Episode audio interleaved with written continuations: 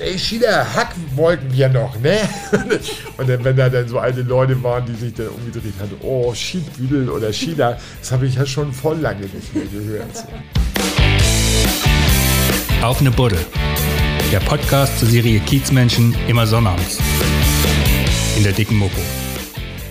Hallo, ich bin Wiebke Bromberg und treffe heute mit meinem Kollegen Marius Röhr den Kiezianer und Chef von Rock'n'Roll Hamburg, Wilhelmsrock und Hamburg United, Las Vegas Ide. Moin, Lars. Moin. Und Prost. Und Prost. Auf unser aller Wohl. Jawohl. Oh, lecker. Le leckere Cola. Ja, dein Wasser ist auch ganz besonders gut. Ja, ja. Ich muss von der Cola weg, wenn ich ganz ehrlich sein soll. Aber ich gebe mir gerade größte Mühe. Trink, trinkst du zu viel Cola, ja? Ja, naja, man muss ja in der heutigen Zeit so, so ein bisschen auch seine Ernährung mal überdenken und auch überhaupt das generelle Kaufverhalten in Sachen Lebensmitteln sind. Äh, und ich versuche gerade, so ich bin nicht der Schnellste in der Hinsicht, aber ich versuche mir so auf, meine, auf meiner Ebene mir also Sachen auch abzugewöhnen, so ein bisschen so. Ne? Und für das alte äh, anti-imperialistische äh, Zuckergetränk, so wie wir es kennen, das ist ja so ganz akkurat auch nicht mehr. Und jetzt muss man auch so ein bisschen gucken, was kann man verzehren und was nicht. Vor allen Dingen, was dann auch so ein bisschen politisch dahinter sitzt. Ne? Du müsstest ja keine Coca-Cola trinken, nein, ne? Nein, nein, deswegen, ich, ich stehe dazu auch so ein bisschen, muss ich ja in der Konsequenz, aber ich gebe mir auch ganz, gerade ganz viel Mühe, so Sachen auch in so Gemüse und Obst nicht mehr ich meine, wenn man zu Penny rüber muss, dann hat man manchmal keine andere Chance, wenn es schnell gehen muss. Dann hat man nicht die Zeit, dann geht man rüber zu Penny. Und mittlerweile beim Obst und beim Gemüse klappt das schon sehr, sehr gut. Dann nehme ich immer eigene Beutel mit. Kauft nicht mehr diese abgepackten Sachen. Ja. So, ne? also, und dann kaufst du Bio? Naja, das, was halt bei Penny steht, ob das nun so wirklich Bio ist oder nicht, das lassen wir nochmal dahingestellt. Aber grundsätzlich sind das Sachen, die so erstmal schmecken, so, die man verzehren kann. Äh, man holt den Plastikmüll nicht mit. Das ist für mich so ein bisschen so der Sinn dabei erstmal. Ich stelle mir dann immer so kleine Sachen. und äh, finde es eigentlich schade, dass man in Hamburg, also na, natürlich speziell auf St. Pauli, weil hier Platz wirklich knapp ist, dass hier nicht wirklich die Möglichkeiten sind einer akkuraten Müllentsorgung. So, das wäre zum Beispiel so ein Kritikpunkt, den ich auf St. Pauli habe. Also speziell gar nicht so für die ganzen Sauftouristen, die jeden, jede, jedes Wochenende durchmarodieren, äh, sondern auch so für die Leute, die hier wohnen. So, ich meine, an manchen Ecken haben sie so ein bisschen Platz für Müll so bei uns ist schon, wird schon schwierig. Also du, du hast auch nicht die Möglichkeiten manchmal, so ein bisschen wirklich ordnungsgemäß so ein bisschen vorzugehen. Ne, dann hast du doch Pappe in der Hand, die packst du dann mit in den Müllbeutel rein, weil geht halt nicht anders. Und du musst auch weiter, weil dein Kind von der Kita abgeholt werden muss oder du zum Job musst oder so. Du hast halt also habt ihr hier Tonnen oder habt ihr hier diese, diese wir haben, wir rosanen haben einmal, Wir haben im Grunde genommen nur Hausmüll, nur Hausmüll und, und, und ein Karton für das ganze Haus, ein Karton Altpapier-Container. Und ansonsten haben wir vier Container da unten, da kommt halt alles rein. Ja. Also ja, da, wenn da jetzt zum Beispiel auch für Plastik noch was wäre, das wäre irgendwie ganz cool. Dann könnte man sich selber, weil man muss sich ja auch selber disziplinieren. So, ja, ne? das also, stimmt wohl. Und du ja. musst den Müll hier, fünfter Stock sind wir. Wir sind hier über den Dächern St. Paulis in deiner Wohnung. Naja, Fahrstuhl, ne? Ja, aber du musst ja trotzdem jedes Mal naja, runter, auch ja, wenn ja, mit dem Fahrstuhl. Das ist ja, schon ein Akt. Nein, das ist das Schöne ist so, dass äh, ich habe also ich habe das Glück gehabt, dass das alles gut ausgelotet ist, so ganz zufällig. Ähm, der, die Müllabteilung für unser Haus steht, ist genau auf dem Weg zu der Garage, wo das Auto steht, oder die Schule von Leni ist. Leni ist deine Tochter, müssen ja, wir mal dazu sagen. Deine, deine, bezaubernde elfjährige ja, Tochter. Ja. Seit wann lebt. Äh, ja, ja. Hm. Also ich, ich finde sie, ich habe sie gerade erst kennengelernt, aber ich finde sie bezaubernd. Ja, ich finde sie auch bezaubernd, natürlich. So. Ja, das will ich hoffen. Ja, aber, aber mit elf sind, sind wir ehrlich, ne? da gibt es manchmal auch Dispute. Nein, nein, ja, also kann, kann natürlich auch anstrengend sein, ja, selbstverständlich. Ja, da, äh, das ist ja, aber auch daran, äh, da versuche ich immer größer zu werden in der Reaktion auch, weil man lernt ja auch ganz viel dann noch von den Hosenscheißern, die jetzt so größer werden. Ja, du als alter Punkrocker, ne? Und dann ein Kind mit elf, da kann ich mir vorstellen, dass es manchmal aneinander rasselt. Ja, also das ist eher mehr, das ist eher mehr der Dickkopf, der Dickkopf meiner Frau und der Dickkopf von mir. Und äh, wir sind schon sehr ausgeprägte Menschen mit unserem Dickkopf. Und äh, am Ende des Tages sieht man sich ja auch in so einem Kind nur selber. Also ja. irgendwie hat sie das ja auch von uns gekriegt, also und dann müssen wir damit irgendwie klarkommen. Ja. Verstehe ich jetzt übrigens immer besser, je älter das Kind wird, manche Reaktionen von meinen Eltern. Wo ich denke, mit, mit irgendwie so, ich sag jetzt mal so, mit dem Finger vor den Ständen. Er zeigt das, beide mit dem Finger. und wo ich dann, ey, lass mich mal in Ruhe und, und, und man da über das Ganze nicht nachgedacht hat, wieso findet ihr das nicht gut? Und jetzt ist es ja genauso, die Entwicklung kommt ja, überholt ein Jahr so ein bisschen. Jetzt, jetzt stehen wir da auf einmal und dann steht deine Tochter oder dein Sohn vor dir. Und du so, oh nee, dein Ernst, Digga, ganz ehrlich. und dann musst du halt auch manchmal ziehen lassen, weil das halt einfach die Entwicklung ist von den jungen Leuten und Zeiten ändern sich ja. Und das ist manchmal schon böse interessant. Ja, ja, ja, gerade so mit YouTube haben wir gerade schon drüber geredet ja, ja, und so, das nein, ist speziell, ne? 11 ist die neue 13. Mhm. also ich finde das. Na, 13? Ich würde ich würd 15 sagen. naja, so, das ist schon, du hast nicht ganz unrecht. So. Also ich finde, dass die ganze Entwicklung, man hat ja eh immer das Gefühl, wenn man so sich das alles mal durchdenkt, noch da brauchen wir eigentlich nur an die Großeltern zu denken, wie da das so war mit den, also wie alt man war. Ich meine, mit elf, da hat man zu Großelternzeit noch im Sandkasten gesessen oder, oder, irgendwas gemacht, mit Puppen gespielt oder mit die Jungs mit irgendwelchen Autos. Das war ja auch alles so klar definiert. Äh, ob das dann alles immer so schon immer, also das mache ich eigentlich nicht so gern. Man sollte offen und alle sollten spielen mit dem, mit dem sie spielen sollten. davon mal ab. Aber äh, da hat man ja auch so Gesellschaftsbilder noch geprägt und so der Junge und das Mädchen, bla bla bla dass ich mir manchmal schon überlege, wenn auch wenn ich mit Frau Ide hier auf dem Sofa sitze, so. Müssen wir auch dazu sagen, Frau Ide ist deine Frau. ja, stimmt, Frau Ide, so, Entschuldigung, natürlich. Tanja Ide, äh, ich nenne sie halt seit wir verheiratet sind und ich glaube, ich habe da schon ziemlich früh mit angefangen, äh, auch vor unserer Heirat schon äh, sie Frau Ide zu nennen weil ich finde das einfach so schön. Ich finde, äh, Leute mit dem Nachnamen anreden, finde ich total toll. Und duzen. So duzen und Nachnamen, finde ich, ist eine ganz perfekte, also es hört sich alles schön an. Und, äh, oder ich, manchmal betitle ich sie auch als Schiedbüdel. Schiedbüdel? Meine, äh, mein, das ist ja auch so, meine Großeltern, die kommen hier, äh, sind äh, gebürtig aus Eimsbüttel, die väterlichen Großeltern sozusagen. Und ich weiß noch, dass meine Oma Helly, immer wenn ich da so war, als kleiner Lorbers, äh, dann immer so der Kniff, der Kneif, also so das Händekneifen von Oma in der Wange, so ein bisschen hin und her ziehen und äh, dann so, ach du, mein kleiner Schiedbüdel. So, das war ja, ist ja ein Kruse-Wort. Eigentlich heißt das ja Scheißbeutel. Also eigentlich ist das ja kein schönes Wort. Aber auf der Basis ist es halt ein Kosewort. Und irgendwie finde ich das auch ganz niedlich.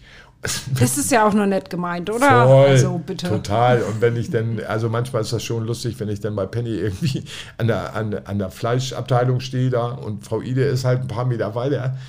Und ich habe dann vergessen, was sie wollte oder so, kann ja mal vorkommen. Und ich dann so, ey, Schieder, Hack wollten wir noch, ne? und dann, wenn da dann so alte Leute waren, die sich dann umgedreht hatten, oh, Schiedbüdel oder Schieder, das habe ich ja schon voll lange nicht mehr gehört. ja, niedlich. Voll, total, total. Ja, schön. Sag mal, seit wann wohnt ihr hier? Also in der, hier in dieser, unsere erste gemeinsame Wohnung immer noch. Mhm. Bei Tanja habe ich mir quasi aus, äh, wenn ich das mal äh, sehe, habe ich mir Shanghai in Koblenz, habe sie quasi äh, hier mit rübergeholt in Hamburg, so weil irgendwann haben wir halt gemerkt, das klappt alles super und aus der Romanze und aus dem One-Night-Stand, One wie auch immer man das jetzt so alles betitelt, ist halt dann doch was anderes noch geworden. Und dann irgendwann hat man sich schon gefragt, okay, Hamburg-Koblenz, das ist ja nun wirklich eine Entfernung. Und dann weiß ich noch, dann sind wir hier zu Weihnachten, sind wir hier eingefahren und dann bin ich mit Tanja, weil ich ja hier bei Ru also drüben am Hamburger Berg, früher jetzt nun nicht mehr so, ne?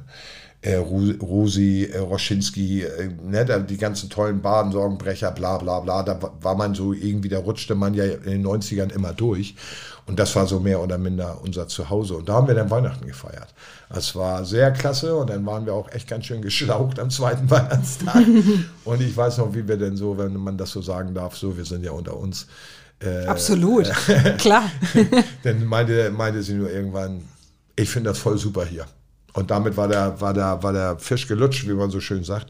Dann ist sie hier rübergekommen und dann sind wir hier durch, ein, durch eine lustige Geschichte an die Bude rangekommen, hier oben.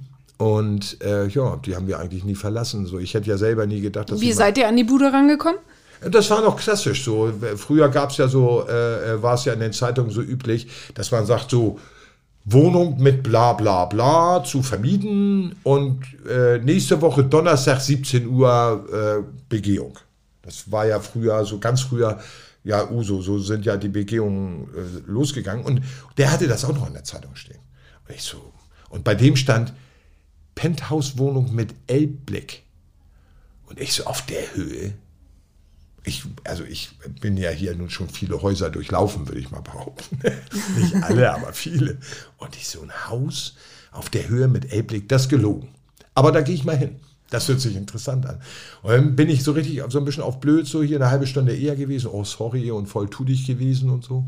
Und ich bin nur, ne, du hast das ja jetzt gesehen, wenn man so reinkommt und dann nach links durchs Wohnzimmer guckt und dann nach hinten durch über den Spielbudenplatz und dann da hinten mit den Nasskriegen.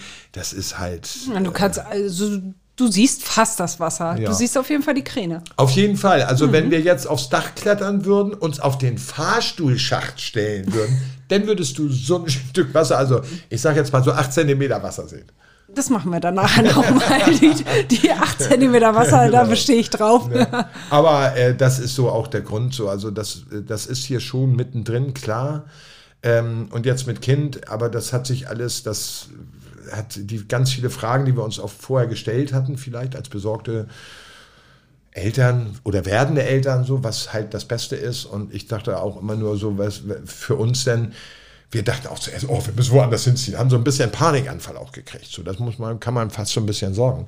Was machen wir denn jetzt? Wir müssen hier weg und hu.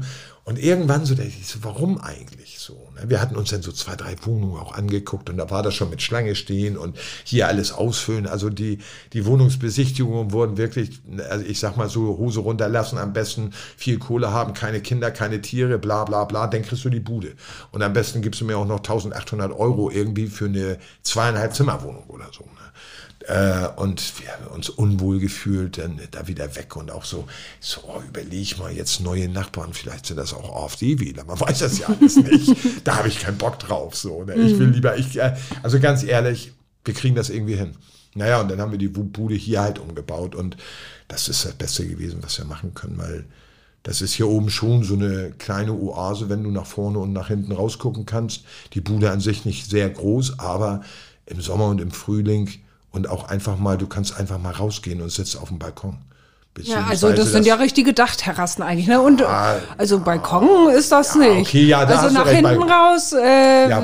so angrenzend Silbersackstraße mhm. und nach vorne raus Reeperbahn ja. und beides Dachterrassen und mit freiem ja, Blick. Also wie, wie also ne, viel viel Glück gehabt und das Schöne ist halt also wie gesagt, mit dem Kind, und das wird ja jetzt auch nochmal die interessante Zeit, wenn, wenn wir hier wohnen, und das ist ja nun eine ziemlich kleine Wohnung, ich sag mal so, noch hat die Lüde mit Jungsticks im Kopf. Ne? Und äh, das wird. Und wenn, dann geht sie zu ihm. naja, ich würde erst vorschlagen, der Typ kommt hier erstmal her. Aus vielerlei Gründen. Okay, also da bestehst also, du drauf, ja? Oder der, sie wartet, bis Fatih auf Tour ist. Äh, Gentleman Agreement mit der Mutter, die Mutter ist da auch hinterher. Also da sind wir uns relativ nein.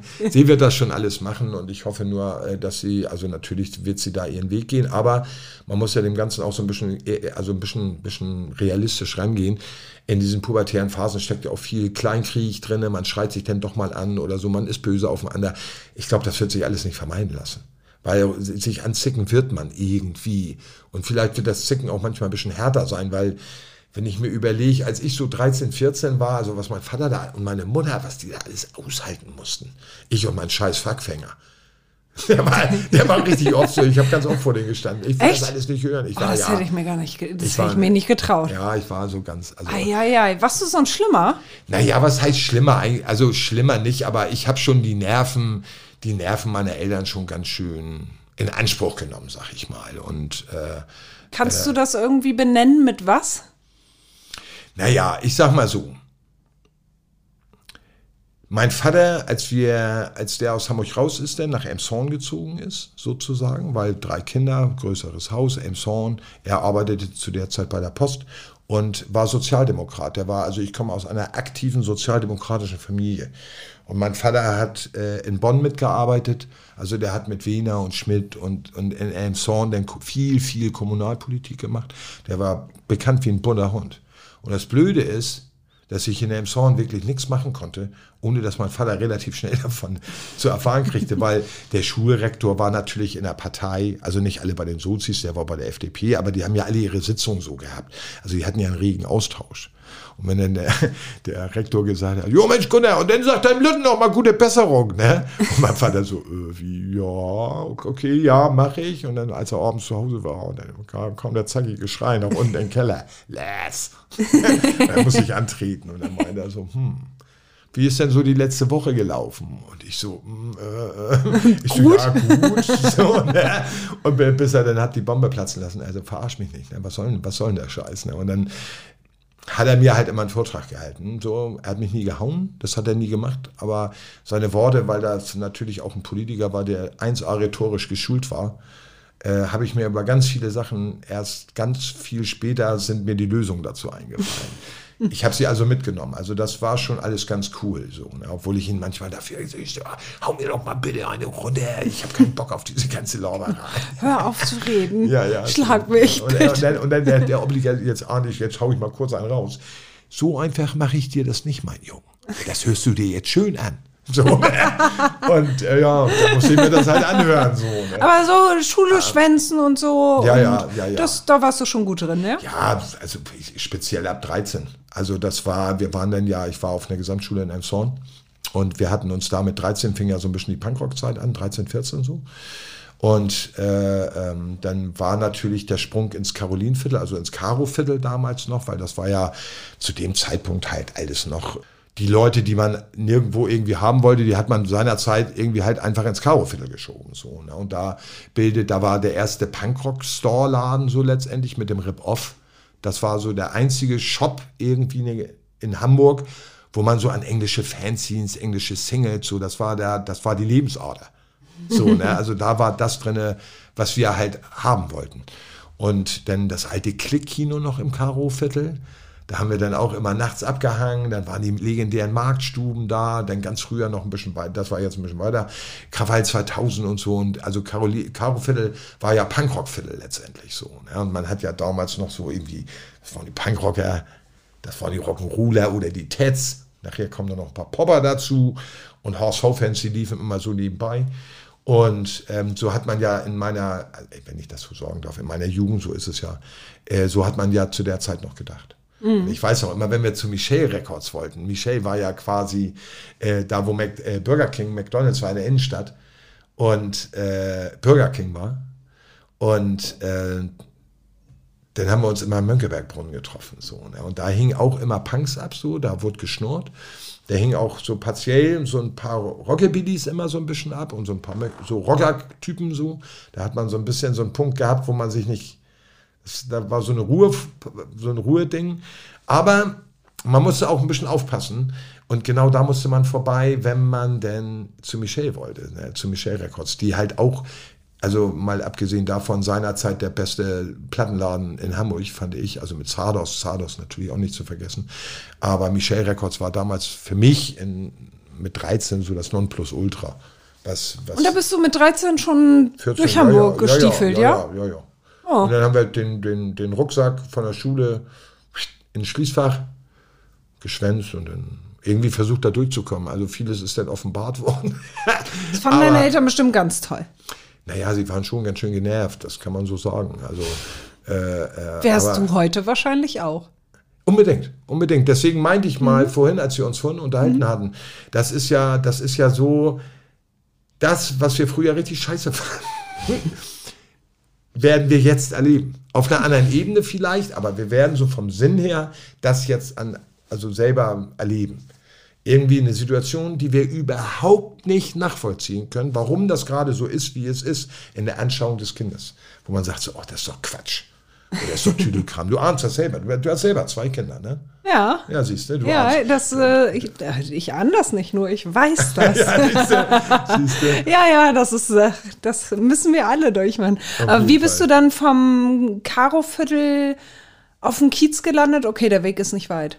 Nee, aber da war ja auch noch ein bisschen was dazwischen sozusagen. Also das war ja die Punk, also die Punkphase richtig mit Schnorren und auf Punkrock-Konzerte gehen und besetzte Häuser und so. Also hast auch so auf der Straße gesessen und geschnorrt und so. Naja, wenn wir denn was brauchten oder Durst hatten, wir losgegangen. So auf charmant, aber wir sind losgegangen, ja klar. Das gehörte ja auch irgendwie, ich will jetzt nicht sagen, das gehörte dazu, aber in Emson, das hat immer super geklappt. Dann haben wir immer haben wir Geld geschnurrt und ich weiß, mein alter Kumpel Megameister Mark Petersen, Gott hab ihn selig, der ist leid, weilt leider nicht mehr unter uns. Ähm, der hatte, das war derjenige von uns in Emson, der die eigene Wohnung hatte. Und da haben wir uns immer getroffen und das war immer so geil mit, mit Wolle und mit Balu und mit Horschek und so. Ähm, das waren so alles Kumpels, die immer noch existent sind sozusagen. Also wir sehen uns ja beim Fußball oder so mal. Das ist immer eine große Freude. Und äh, dann haben wir damals so Geld geschnurrt und von dem Geld haben wir uns dann Tomatensoße, Hacken, Zehner Träger Bier geholt und ein bisschen Brot. Und dann sind wir mit dem Korn nach Hause und dann haben wir Schablonen geschnitten und nebenbei Spaghetti gegessen und Punkrockmucke gehört. So, ne? Und T-Shirts selber gemacht und so. Das war eine ganz tolle Zeit. Also ich, die will ich auf gar keinen Fall missen. Ja. Die, also die, die, also auch die Liebe zur Musik hat mir, da war das damals halt schon, weil Punkrock höre ich halt immer noch gern. So, und das ist, sind so meine das ist so mein, mein Ding so irgendwie. Mhm. So. Und wie ist das dann dazu gekommen, dass du das zu deinem Beruf gemacht hast, wenn das deine Anfänge waren? Weil ich habe dich ja, die Leute kennen dich eventuell nicht und ich habe ja nur gesagt, Rock'n'Roll Hamburg. Musst du vielleicht einmal kurz erklären, was ihr da macht? Ja, also ich bin ja so grundsätzlich in der Entwicklung äh, so ein also so ein Typ, der in der Veranstaltungsbranche arbeiten wollte. Das hat sich alles so zufällig ergeben, mehr oder minder. Weil als wir natürlich äh, in der Zeit, äh, das, da war ich dann an, das war 20, ich hatte meine Maurerlehre gemacht, ich habe meinen Zivildienst durchgezogen und dann bin ich an die Budapester Straße 30 in Hamburg gezogen. Und dann fing der Konzertweg wiederum an. Weil ganz viele von meinen Kumpels, und also da gab es eine Band, die auch ziemlich hervorsticht, das waren die Rubbermates, äh, das ist die Band, die auch mit ganz vielen Freunden durchsetzt war. Und ich bin dann so mitgefahren, habe dann das Auto mal gefahren, habe T-Shirts verkauft und habe mich so ein bisschen gekümmert um, die, um den Kram, der so drumherum war. So, ne? Fand ich natürlich auch alles wild und auch nicht alles richtig gemacht und wilde Zeit, da denkt man ja auch noch nicht an die Steuer unbedingt und so. Also da, gab, da, da hat man sich schon so ein paar Orkane aufgebaut, die später auch mal kurz gekommen sind, wo man auch zum Glück, zum Glück standhaft geblieben ist, weil man, ne, irgendwann muss man sich gerade machen für den Kram. Und ähm, das ist alles, hat alles ganz gut geklappt. Und diese Punkband, die Rubbermates, waren letztendlich für, dafür verantwortlich, dass ich meinen Gewerbeschein geholt habe. Weil die Managerin, Babs Oberpichter, auch leider schon verstorben, meinte so, Lars, hol dir mal, du, ich habe jetzt Tourneen gebucht. Und dann haben wir da, haben wir irgendwie geredet und dann hat sich das so entwickelt. Und dann vier Jahre, auch so mit anderen Punkbands, also mit anderen Bands noch hier aus St. Pauli, damals auch ganz toll, Shanghai Guts hier, ja, Hamburg St. Pauli Rock, das war auch eine, das war auch eine tolle Band und fanden wir alle irgendwie auch mega cool. Und davon gab es ja noch ein paar mehr. Und speziell äh, St. Pauli war zu der Zeit wirklich auch so ein, so ein Musikerding. Das war ja, da waren ja ganz viele Musiker, Crewleute, so die, das empfand ich als ziemlich intensiv. Da hat man da Nacht für Nacht getroffen, sozusagen. Und so hat sich das entwickelt. Und dann aber irgendwann dachte ich so, hm, okay, ja, steuern. Und dann kam das so hoch, dass ich irgendwann mal zu mir gesagt habe, warte mal, das muss hier irgendwie doch auch einen Weg geben. So kann das jetzt auch nicht weitergehen, weil es ganz schön anstrengend immer alles. Und dann bin ich erstmal, äh, bin ich erstmal äh, Stagehand so quasi geworden. Ich durfte dann, habe dann mich beim Docs beworben. Äh, und äh, da habe ich dann als Stagehand, also als Helfer angefangen und während der Konzerte als Ordner ähm, fungiert. Irgendwann wurde ich, äh, ähm, ähm, bin ich in die große Freiheit 36 gewechselt, was damals für mich der Ritterschlag als Stagehand war, so, weil da im, also nichts gegen die Kollegen im Docks, aber die, ne, die Kollegen in der großen Freiheit, die hatten eine Hausanlage, die hatten Licht, da konnte man sich weiterbilden sozusagen.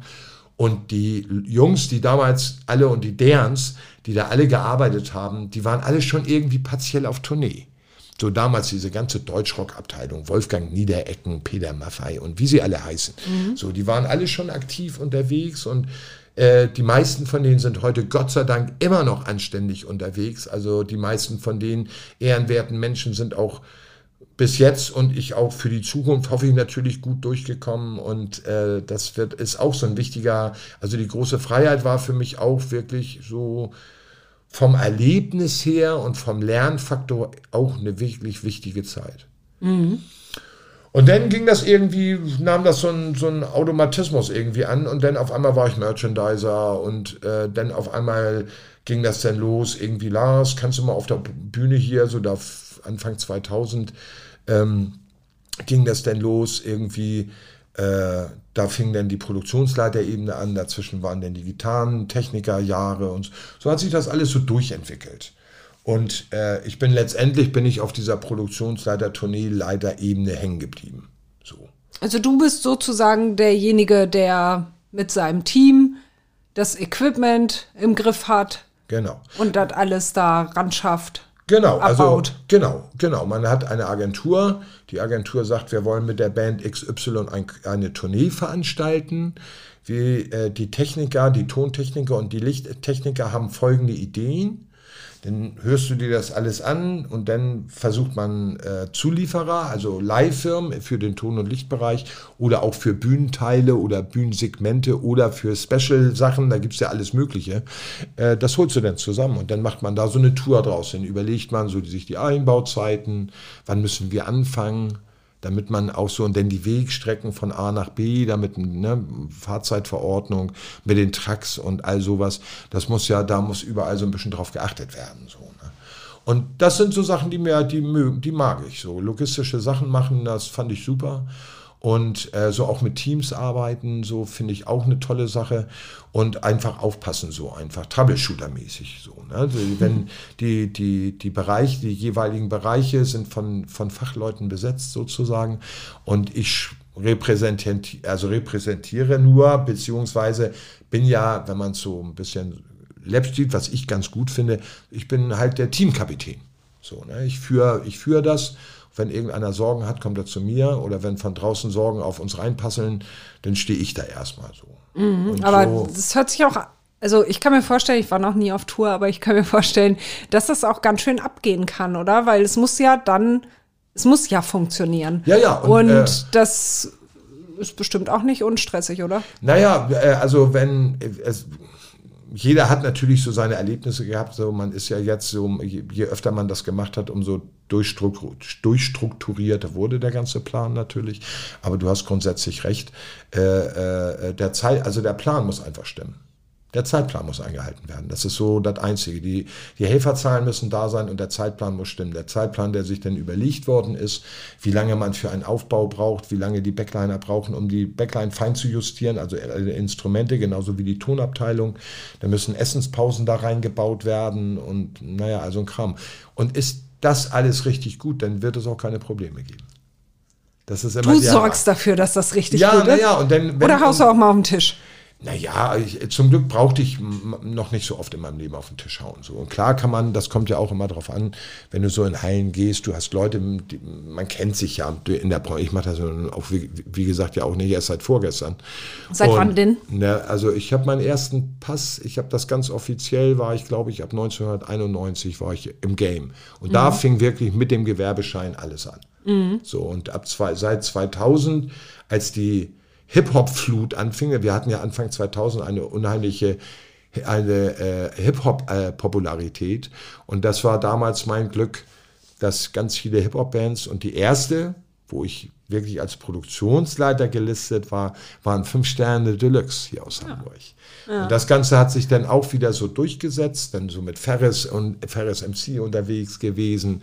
Ähm, dann kam damals äh, Jan auf mich zu, äh, mit, der, mit seiner ersten Soul Rebels Platte, mit der, mit der Sam Raga Band. Da Jan Delay, dann, ne? Genau, und äh, naja, und für Jan arbeite ich heute noch. Also, äh, ich glaube, ihr wart auch gerade auf Tour, oder? Ja, wir haben ein paar, wir durften ein paar Festivals, also ein paar Konzertreihen bestreiten, so sagt man das eher. Äh, aber ich finde, jeder Schritt ist ein guter Schritt. Und äh, so. Das war das erste Mal seit Pandemie für dich? Ja, ja. ja. Also ich habe jetzt äh, von März eigentlich bis vor März, April, ich hatte noch, also ne, da gab es ja auch Bands, die wirklich so, ich muss das hier so mal so sagen, deine Freunde auch aus Hamburg auch so eine kolossal nette äh, Band, äh, die wirklich sehr, sehr dicht bei der Crew ist und sich sorgt.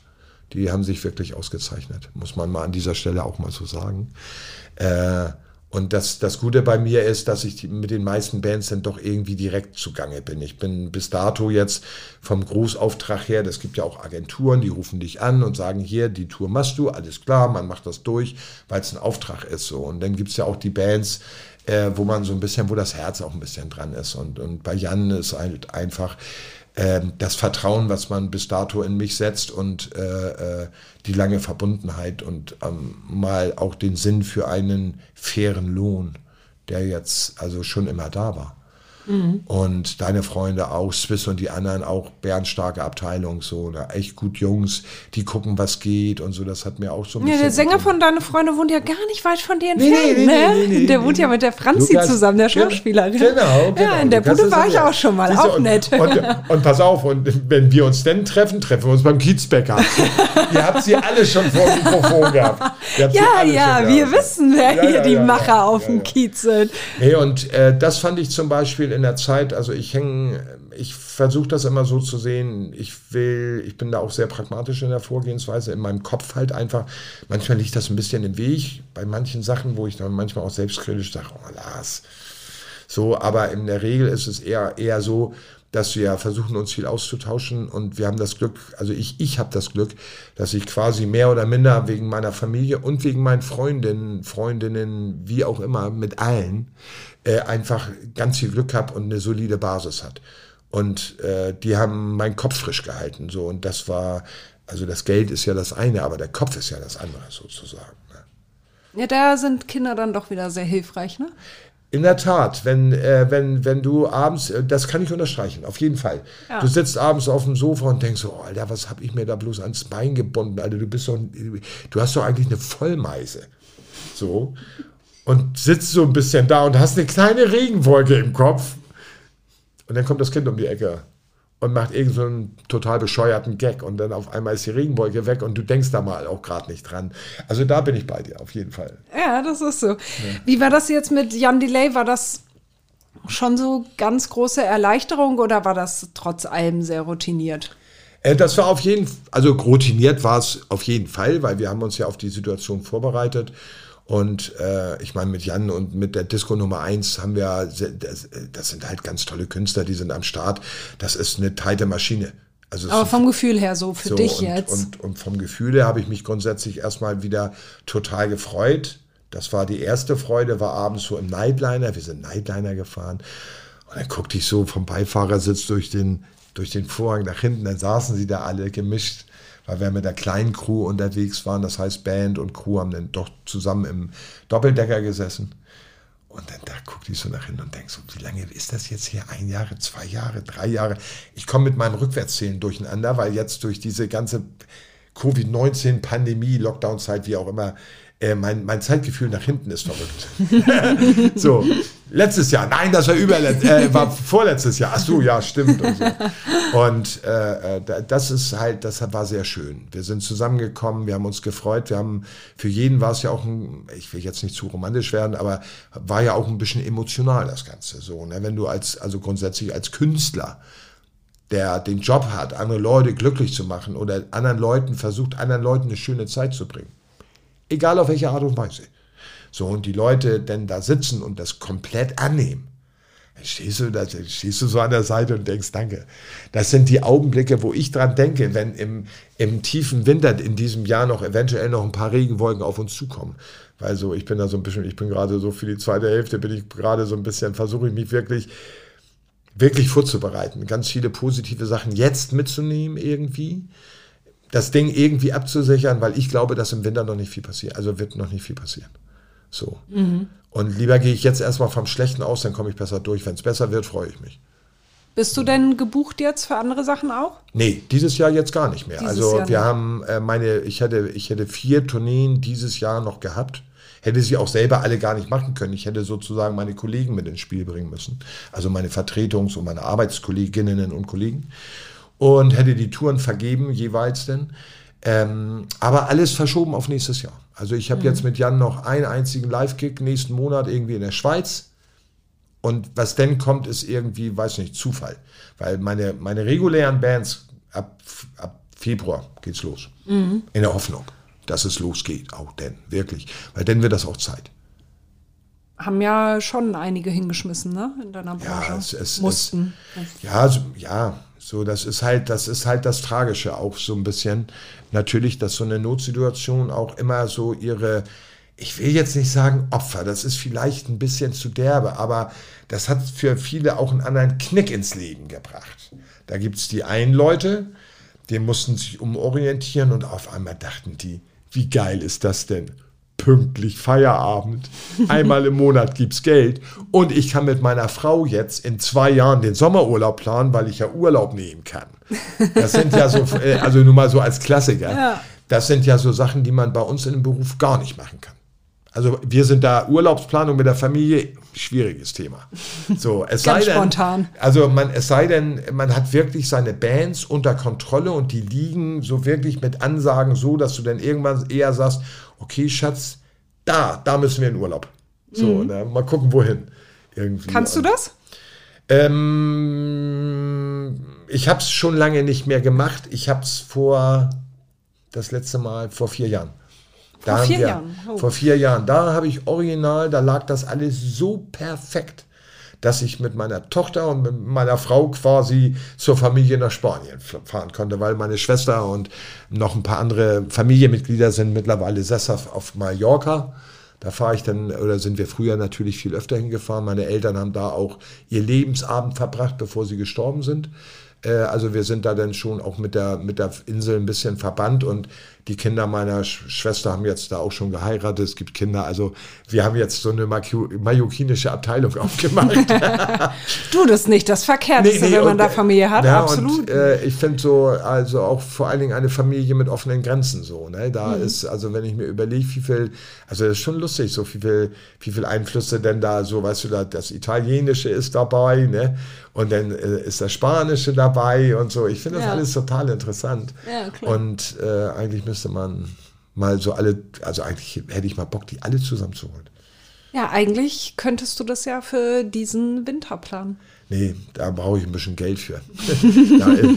also wenn man die Familie Vielleicht kann ja irgendwer anders die Familie zusammenbringen und du wirst auch eingeladen. Also, ja, oder so, äh, wäre auch schön. Ich fahre auch gern woanders äh, äh, aber, Kleiner Wink mit dem Zaunfall an die Familie. Aber lass uns ja. nochmal zurückkommen. Also mhm. klar gibt es natürlich wahrscheinlich auch ein Teil Leute, die das super finden mit den regelmäßigen mhm. Arbeitszeiten jetzt, aber ich kann mir vorstellen, dass da auch etliche dabei sind, die sehr schweren Herzens aufgegeben haben. Oder? Unbedingt, unbedingt, weil das Besondere, das Besondere ist ja bei diesen ganzen Arbeitsplätzen und bei dieser, äh, bei dieser ganzen Tourneegeschichte ist es ja so, dass die durchsetzt ist mit Damen und Herren, die durch, der Grund war nicht, weil irgendjemand den Job angeboten hat oder weil das gerade so populär war. Der Job, den, da wollte man hin, weil man die Liebe zur Musik hatte. Ich bin jetzt noch, noch mal ein bisschen romantischer, aber da, wir waren schon immer die ganzen Eltern, auch die ganzen Hasen, das sind alles, ganz viele Crewleute sind bombastische Musiker, also, weil die haben ihre Liebe zur Musik gehabt und das hat uns eher in die Arme der Technik getrieben, anstatt irgendwie ein Ausbildungsberuf. Das ist halt schon ein Unterschied. So heutzutage, das ist auch so, ein, so eine Sache, will nicht sagen, dass die jungen Leute, die heute eine Ausbildung als Veranstaltungstechniker machen, äh, äh, diese Seele nicht haben. Das will ich damit nicht so unbedingt sagen. Aber auch da hat sich die Entwicklung, Entwicklung ein bisschen geändert, so dass die Situation sich geändert hat. So. Also die leben das nicht mehr so. Manche nicht, weil die Zeiten, wie gesagt, ändern sich und wir haben noch Learning by Doing gemacht. Das war halt auch ein Unterschied. Bei uns damals, also ich sage jetzt mal bei uns damals, das hört sich ein bisschen bescheuert an, finde ich ja, aber ist ja irgendwie Na, ist so. ja schon ein bisschen so. Ja, ja. Danke. Ohne und, dir zu nahe treten zu wollen, nein, nein. absolut. Aber äh, da gibt das, da gibt das so viele, da gibt das so viele tolle Menschen, die das Ganze, also die auch, also voller Geschichten sind, so, äh, das sehe ich schon alleine, wenn ich, wenn ich mit meinem alten Kumpel Howard Korpendiehl auf Tour gehen. äh, da sind auch so zum Beispiel so zwei auch wirklich äh, Typen dabei, die äh, das schon gemacht haben, als ich noch in die Hosen geschissen habe, sage ich jetzt mal ein bisschen übertrieben. Das hier Ossi Ossendorf, Backline Koryphäe aus, aus, äh, aus, aus Speckgürtel Hamburg und Yogi Esser, äh, auch ein ganz toller, der hat, ist ein Tonmann und äh, die haben halt auch so viele Geschichten zu erzählen. So, ne? Und somit verbindet man sich über emotionale Geschichten im Nightliner, so wächst auch eine andere Kollegialität heran. Du bist nicht irgendwo im Büro und arbeitest nebeneinander, nein, auf einer Tournee musst du dich aufeinander verlassen können. Und da muss jeder Rücksicht nehmen auf den anderen. Der eine schnarcht, der andere pupst irgendwie, der andere raucht. Dann, wir leben alle zusammen auf so einem echt engen Wohnmobil. Und dann muss, müssen alle in der Lage sein, grundsätzlich erstmal einen Meter zurückzugehen mit ihren Bedürfnissen, damit grundsätzlich erstmal die Bedürfnisse grundsätzlich für alle so sind, dass alle sich wohlfühlen, weil da schlafen wir drin, das ist unser Wohnzimmer. Nachts geht auf den Bus, das ist eine wichtige Abteilung, dass man dann sich ein bisschen entspannen kann, einen schönen Sitzplatz hat. Das sind alles Sachen, die man nicht unterschätzen darf. Und Aber kannst du das gut, ja, da schlafen voll, und so, mit voll. so vielen total, total. Leuten in einem Bus? Ich liebe das.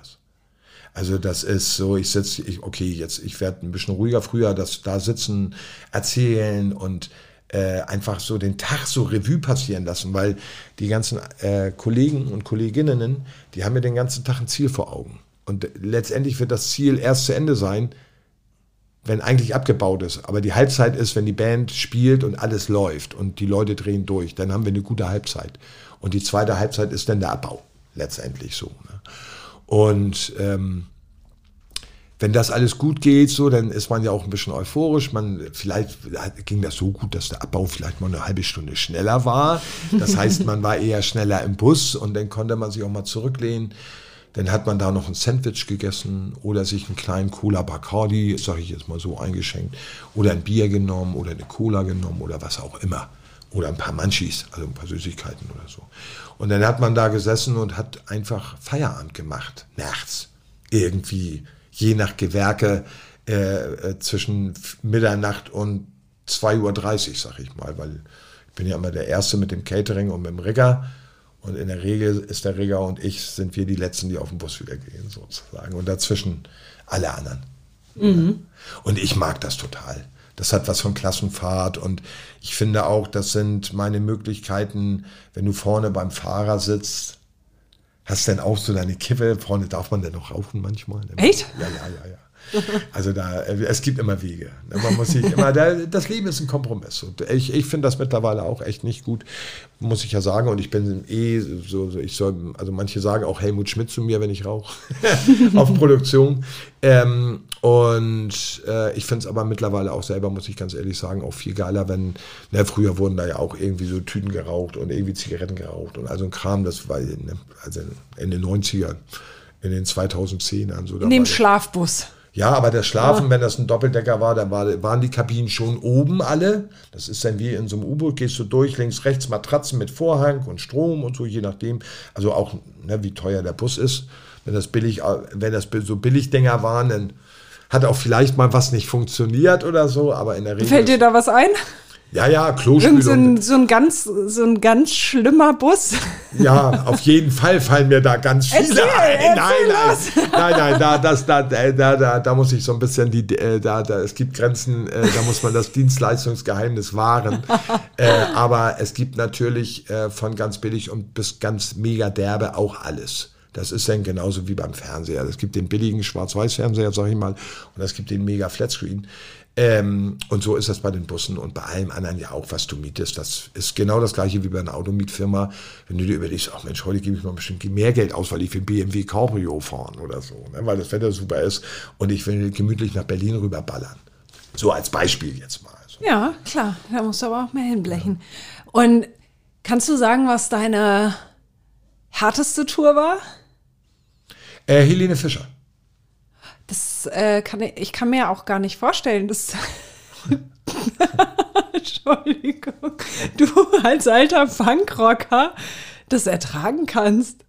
Naja, also ähm, Rennst du denn da permanent mit Mickey, Mickey Mäusen rum oder wie machst nee, du das? Nee, nee, also äh, letztendlich ist es ja so, äh, das Punkrock-Ding ist ja eher was mein privater Musikgeschmack, meine politische Einstellung, so, das sind ja mehr Privatsachen.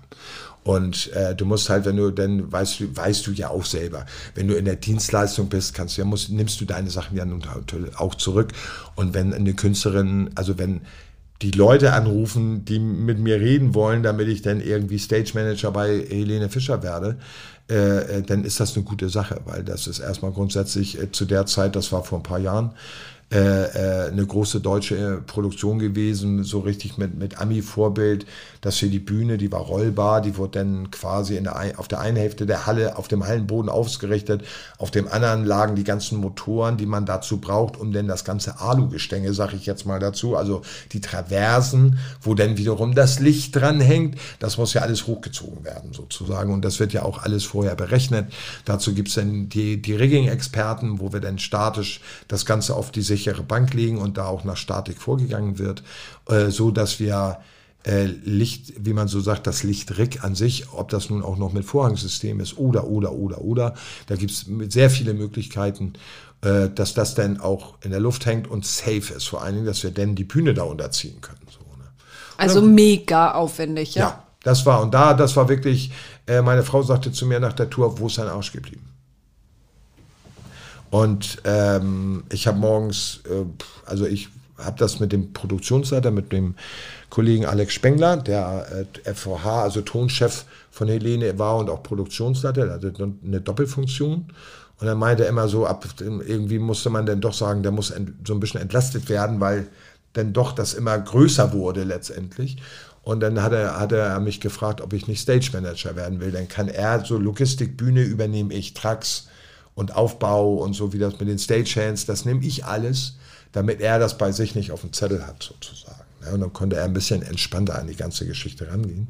Und das war dann der Grund. Und das waren dann durchaus Arbeitszeiten, wo man, äh, wo ich morgens um, um halb sieben, halb sieben klingelte der Wecker morgens. Und äh, naja, abends warst du dann so um halb vier im Bett.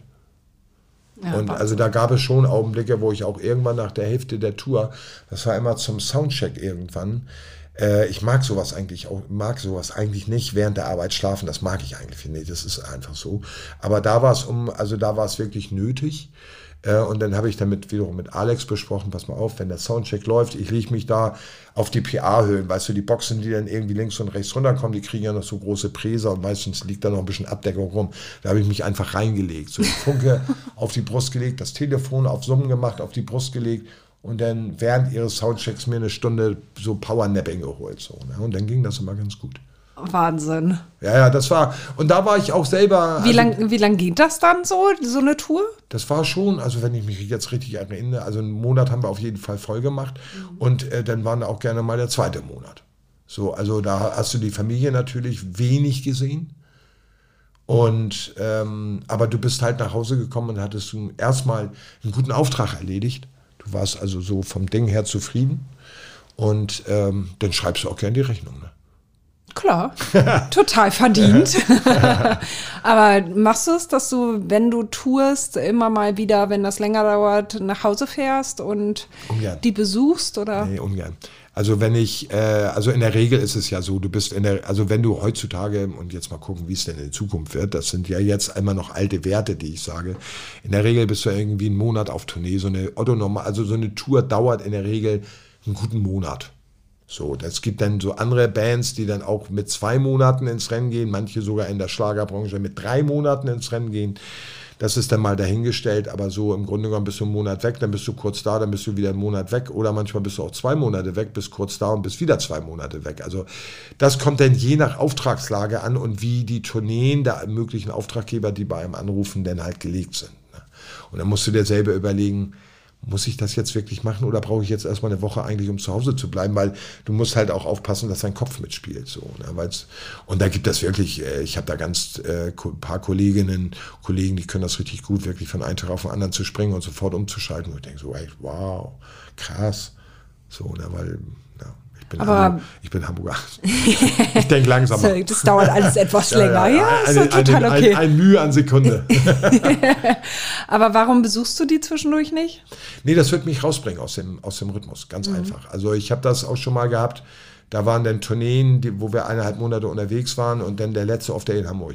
Da habe ich gesagt, bitte holt mir ein Hotelzimmer. Ich kann jetzt nicht nach Hause gehen, da landen und hier läuft eine ganz andere Abteilung. Frau, Kind, sie haben ihren, die haben ja ihren Tagesablauf.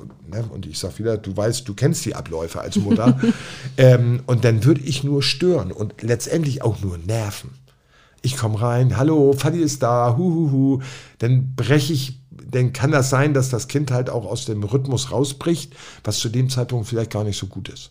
Weil dann bin ich auf einmal wieder weg und mhm. ja, so Unruhe, einmal kurz Unruhe reingebracht und genau. sie wieder verpisst. Tschüss, viel Spaß. Ja, genau, genau, genau. Und, Aber ist das äh, nicht hart für dich?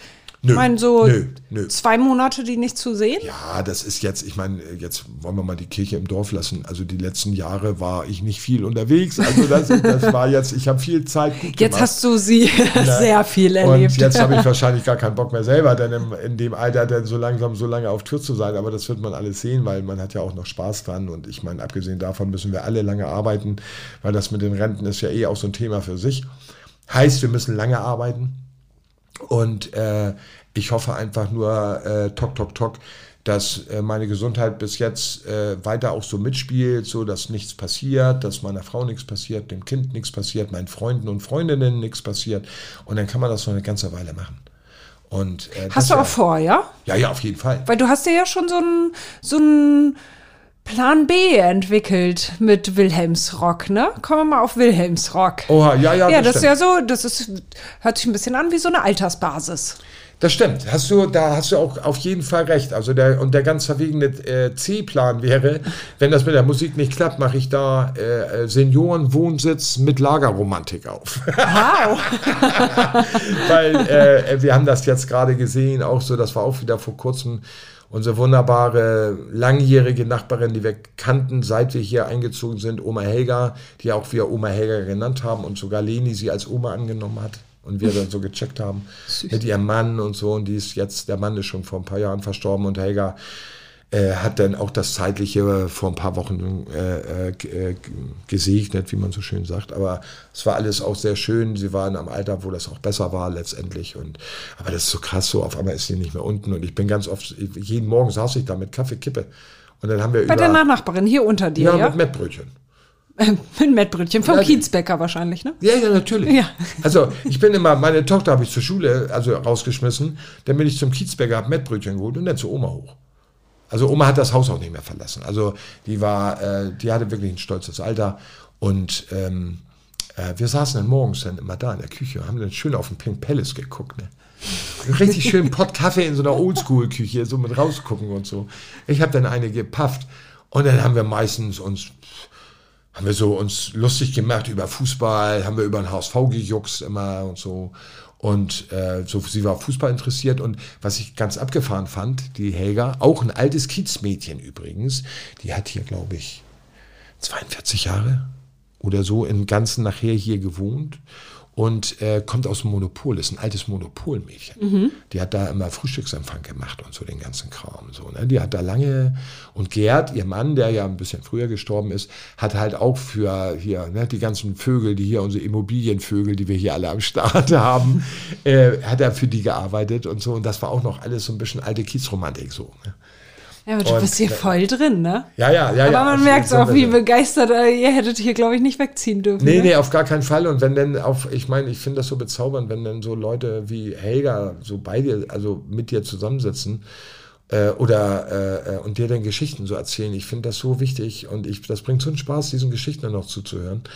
Äh, oder wie hier. Ich sage immer, also bei mir heißt der HSV Peter. Ein ganz, ganz netter Typ, wohnt hier um die Ecke, kommt auch schon langsam ins Alter jetzt. Man muss so ein bisschen gucken. Und ähm, der hat hier früher mit den Jungs auch ein bisschen was bewegt. So, ne? Ganz geiler Typ, so ein netter Typ. Mhm. Und dann, und immer, wir treffen uns dann unten im Kiosk immer. Morgens, auch immer zum Weg zur Garage. Und dann haben wir uns auch immer Fußball unterhalten, ne? immer HSV. Ne? Ich so, oh, bei euch läuft das hier jetzt ja auch nicht gerade ganz, ganz gut hier bei eurem St. Elling. naja, das geht aber auch schon wieder. Was ist denn bei euch los? Und so. Ich so, naja, geht so. Oder äh, wenn wir uns, speziell war das natürlich immer eine große Freude für mich, das kann ich an dieser Stelle auch nochmal ruhig sagen, äh, äh, dass wir äh, die Reihe der ganzen letzten Derbys finde ich ja ganz großartig, die Entwicklung. Und ein Stich für ja, jede Raute, ich kann das nachvollziehen, weil die Raute hat uns auch schon mal bös vermöbelt am Millantor-Stadion im eigenen Wohnzimmer. Das hat richtig wehgetan und die haben uns wirklich damals vorgeführt. Wir haben nicht den Hauch einer Chance gehabt sozusagen. Und da war der, das war ja das Spiel, wo das auch mit den Pyros ein bisschen eskalierte sozusagen. Und äh, ganz wahnsinniges Spiel. Aber das leider ist ja jetzt nun seit Jahren anders. Geschichte, ne? Ja, so, also ich fand, wir haben die richtige Antwort gegeben. Das, das Blatt hat sich ja, gewendet, aber sowas Fall, von, weil ja. So St. Pauli ist natürlich auch so, ich war, ich weiß ja noch, ich kann das ja auch so sagen, früher, so, ich komme natürlich, mein, mein Vater, mein Großvater, mein Großvater hat mich wohl auch schon noch zum Roten Baum immer noch mitgenommen, aber da war ich natürlich, habe ich noch, noch nichts geschnallt und so. Und ich komme aus schwerster Rothosenfamilie. So, und ich weiß auch noch, dass ich da natürlich auch in der Westkurve immer stand. Aber zu den Zeiten so war die politische Bildung in der Westkurve zum größten Teil nicht so schön. Mhm. Also da hatte man eine politische Bildung, die eher mein, meiner Einstellung zu legen komplett widersprochen haben. Und ich wurde dann ja Punk. Und mit 13 bin ich dann immer zum Fußball, jedes zweite Wochenende einen aufs Maul gekriegt, bloß weil ich ein eingekreistes Auto auf der Lederjacke hatte. Wo ich dann denke, so, das ist ja ungeil hier, jetzt kriegst du von den eigenen Leuten schon einen aufs Maul gehauen. Das kann ja so auch nicht sein. Ne? Außerdem finde ich die ganzen Parolen hier mittlerweile echt scheiße. Und dann bin ich eigentlich, habe ich mit dem HSV abgeschlossen sozusagen und bin dann irgendwie, dann hatte ich so, war eine Weile seelenlos. Und ich finde ja auch Fußball fand ich ja so, da bin ich so ein typischer Junge auch gewesen, wohl. Ähm, Fußball fand ich halt schon immer ganz gut. Also gerade englischen Fußball. Also nicht nur englischer Punkrock, englischer Fußball mit Liverpool, das sind alles so alte Geschichten. Fußballkultur finde ich böse interessant. Und St. Pauli hat mir dann da quasi als Fan eine Heimat angeboten, die ich absolut akzeptabel für mich fand, in der, in der politischen Ausrichtung absolut meine Abteilung war und auch mit dem, was da manchmal veranstaltet worden ist. So, ne? Das fand ich auch immer alles toll. Es passt für dich ja eigentlich alles. Der Fußballverein passt, der Stadtteil ja. passt. Kannst du das in Worte fassen, was der, der Stadtteil für dich bedeutet? irgendwie ist das mein Leben geworden. Ne? Mein Leben. So, ne, hier ist die Familie, hier ist alles. Und ich habe ne, mit, äh, ne, ich bin hier so sicher auf der Ecke und auch meine Tochter und meine Frau, weil unsere, unsere Jungs vom Del Mundo unten, die, unsere türkische Community, die ist auf die stabilste Community immer, die wissen genau, wo meine, wenn meine Tochter dabei ist, sie haben alle sofort ein Auge drauf.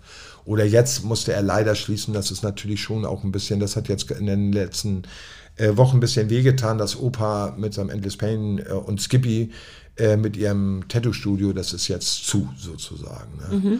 Und das finde ich, also je 20 Jahre bin ich hier irgendwie durchgegangen und immer saß Opa oder Skippy vorm Laden und äh, meine Tochter rannte da auch immer gerne rein. Weil ich habe meine Tochter schon ganz früh immer mitgenommen. Wir sind hier ganz viel durchs Viertel gegangen. Immer so hier und hier. Hallo, Hast du sie auch mit zum Tätowieren genommen? Weil du bist ja schon reichlich, ja, ja, reichlich tätowiert. Das war, äh, das war auch ganz lustig. Immer so, oh Papa, äh, mit dem Tattoo. Und ich so, Leni, pass mal auf.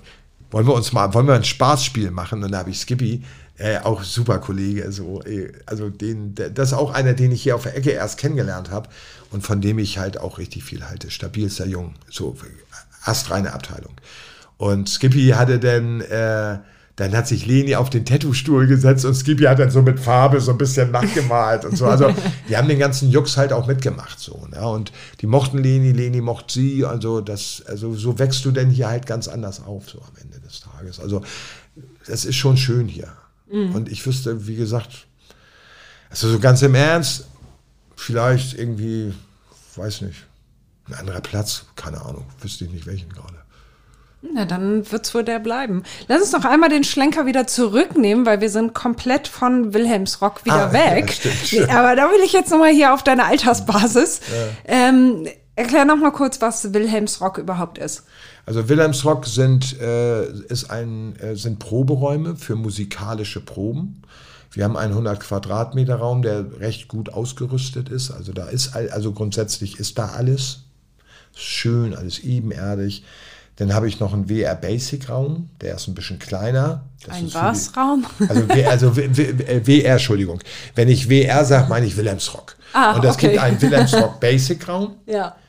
Der ist so ein bisschen, das ist so ein multifunktionaler Raum. Entweder ist es der Essens- und Catering-Raum, wenn die Bands ein bisschen größer sind. Oder eine junge Band, die nicht so viel Geld hat, kann den haben. Da brauche ich nicht so viel Geld für. Ah, okay. Der ist, der ist erschwinglich, sag ich mal. Mhm. Und dann haben wir daneben so meinen Rock'n'Roll Hamburg Speicher. Da sind so Storage-Sachen, da sind Bands mit Kisten untergebracht sozusagen, die ihre Sachen nicht zu Hause rumfliegen haben wollen. Dann haben wir eine, eine Wilhelmsrock Lounge. Das ist so mit Tisch und kleines Separé mit Screen und ein bisschen Ledersitz. Und da kannst du halt auch kochen. So, da ist ein Kochfeld und so, deswegen Aufenthaltsraum auf ganz gemütlich. Und dann haben wir noch den Live-Raum. Und da, das ist dieser 100 Quadratmeter Raum, da ist nur so eine Case, äh, äh, so eine Case, äh, äh Ecke drinne. Da ich habe mit der, äh, das ist auch eine sehr schöne, auch eine lustige Geschichte gewesen, Norddeutsche Kistenfabrik. Die haben ja ganz wunderbare, auf Wunsch ganz wunderbare Case-Möbel gemacht. Also richtig klasse. Also, wenn du irgendwann mal nach Wilhelmsrock kommen willst, komm mal vorbei, dann zeige ich dir die. Ja. Und da haben wir die modifiziert, so noch an der Seite mit USB-Anschlüssen und so.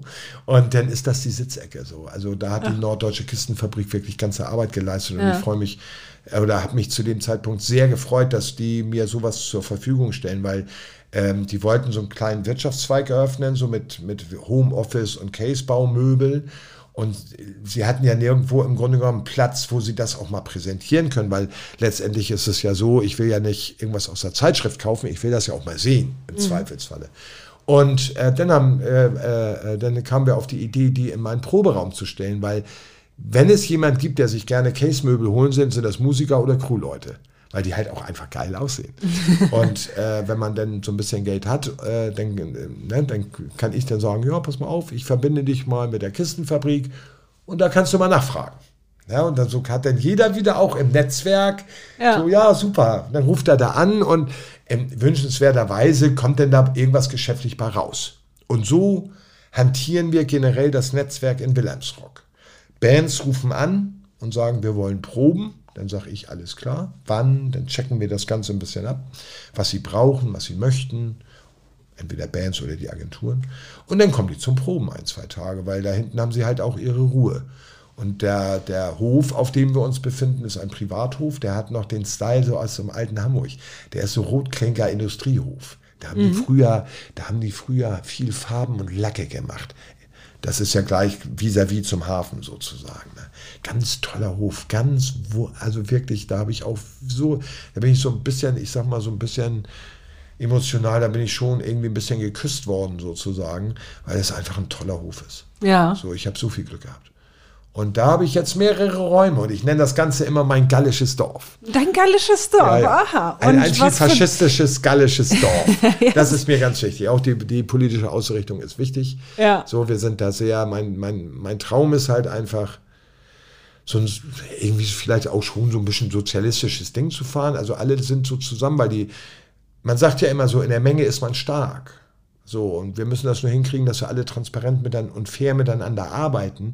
Somit können wir vielleicht irgendwie uns zu, gegenseitig auch zufriedenstellen, sag ich mal. So, ohne dass wir irgendwie Stress an. Also vielleicht nähert sich das so, dass wir erstmal schön zurückbleiben können, uns alle gegenseitig helfen, uns aushelfen und, äh, und uns gegenseitig unterstützen. So kriegst du mehr Plan in das Ganze rein und nächstes Jahr wird viel auf uns zukommen. Ne? Also alle wollen veranstalten. Mal gucken, was kleben bleibt. Ich bin gespannt. Aber wir bereiten uns halt auch schon auf eine größere Nachfrage vor. Mhm. Ne? Und wer ist jetzt so bei euch zum Proben gewesen? Oder ähm, ist aktuell noch da? Nee, im Moment, also im Moment ist relativ wenig. Wir hatten äh, äh, jetzt die Ellie Neumann, so eine Jungschauspielerin, ganz toll mit ihrer Band. Das kam durch den, äh, äh auch durch einen Kontakt von einem Kollegen, äh, äh, von mir, äh, die haben da gemacht. Und ähm, dann kommen, schwingen so auch Sachen mit, äh, da freue ich mich nämlich ja auch, auch wenn es auch eine Raude ist, ne? aber Lotto war bei mir und hat mal geprobt. Die Jeremy Days waren bei mir und haben geprobt. Das sind eher mehr so im Moment Hamburger Abteilungen. Und ähm, äh, die da dann kommen zum Proben. Und wenn, als in der guten alten Zeit alles lief, da kamen dann halt auch Ami-Bands, ne? Die haben dann mit ihrem Nightliner da gehalten, auch manchmal nur, haben nicht geprobt, sondern den, den Platz als Nightliner-Stellplatz, weil da sind auch Duschen, habe ich da, Toiletten habe ich da, also Facility, wie man so schön sagt. Und ich kann das alles machen da. Also ich habe da einen sehr großen Radius um eine Dienstleistung, wenn Leute auf Tour sind, da kurz stoppen, und sich mal kurz relaxen wollen als Off-Day, weil das ist billiger, als wenn sie für 18 Mann Hotel holen und wenn alle Bock so ein bisschen auf Hippie-Style haben, sag ich mal, oder so Jugendheim-Style, dann sind sie da genau richtig. So. Das ist deine Jugendherberge ja. in Wilhelmsburg. So. Aber da ist schon strukturierter dann. Ja, ja, unbedingt. So im, und jetzt so fürs Alter oder so mhm. auch denkbar, ne? Voll. Also der, der Plan wäre eigentlich der, ich muss sicherlich noch ein bisschen auf der Straße bleiben, klar.